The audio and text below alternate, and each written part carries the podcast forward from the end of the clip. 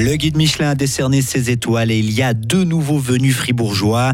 Les Verts doivent-ils briguer un siège au Conseil fédéral Des élus fribourgeois nous répondent. Et enfin, les maçons tessinois ont manifesté aujourd'hui à Bellinzone le début d'un mouvement. Météo demain, soleil et grande douceur au programme. Les températures seront bien au-dessus des normales saisonnières. Bonsoir Loïc Surderet. Bonsoir John, bonsoir tout le monde. Restaurants fribourgeois ont décroché une étoile Michelin.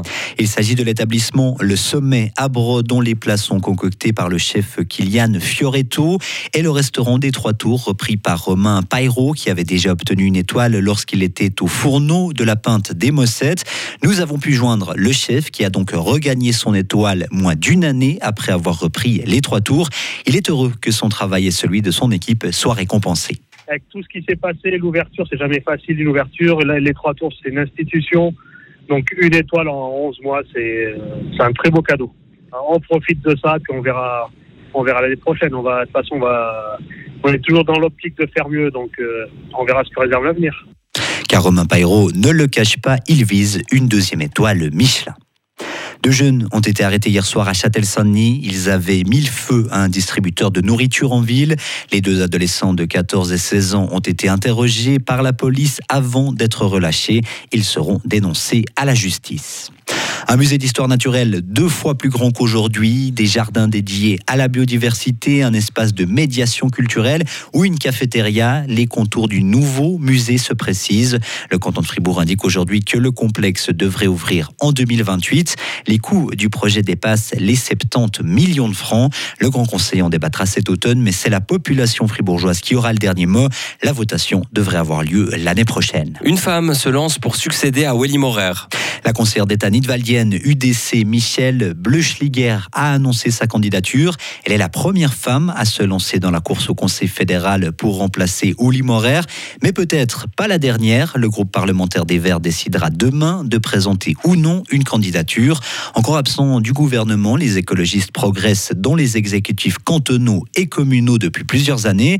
Alors est-ce le moment de tenter leur chance? Le point de vue de la conseillère d'État verte Sylvie Bonvin-Sonsonance. Absolument. La question est de savoir si les Verts sont capables de, gouverner. Je pense que oui, effectivement, ils sont capables. Ils ont des personnalités. Euh, nous avons des personnalités pour cela. Et c'est le moment de les mettre en, lumière. Avis moins tranché du, côté du Conseil national vert Gérard Tondray. À la veille de se prononcer, le Fribourgeois est encore hésitant. J'ai vraiment pas encore fait ma décision. Je trouve il y a des arguments pour y aller, il y a des arguments contre. Il y avait beaucoup de dynamique euh, dans toute cette question, ça soit aussi dans les médias ces derniers jours, ces dernières semaines. Demain, on sera réunis, tout le groupe parlementaire, et puis on va en discuter ce qui est, ce qui est la, la, la meilleure des stratégies. Aujourd'hui encore, j'ai pas fait de décision pour ma part. Et en plus de Michel Bleuschliger, trois autres candidats UDC sont déjà en lice. Les Bernois Albert Rochty et Werner Salzmann et le Tsugwa Heinz Tenler. L'élection aura lieu le 7 décembre. Les maçons tessinois sont descendus dans la rue. Oui, ils se sont réunis aujourd'hui à Bellinzone pour demander de meilleurs salaires et de meilleures conditions. Plus de 2500 maçons ont pris part à cette journée de protestation. D'autres rassemblements sont prévus prochainement dans toute la Suisse.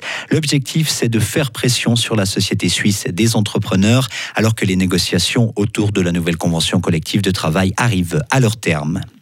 Un bon mois de septembre pour les hôtels suisses. Ils ont accueilli 15% de clients en plus que l'an passé.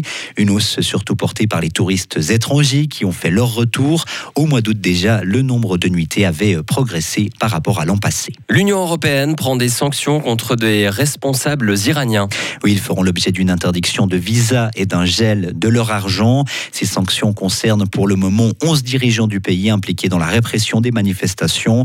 Il y a par exemple le ministre des Technologies où les responsables de la police demeurent.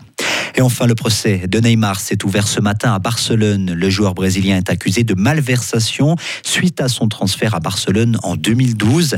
Neymar n'est pas le seul sur le banc des accusés. Il y a aussi ses parents, deux anciens présidents du FC Barcelone et un ancien dirigeant de Santos, le club où évoluait le Brésilien avant son arrivée en Espagne. Ils sont accusés d'avoir magouillé illégalement en faussant le prix du transfert de la star brésilienne.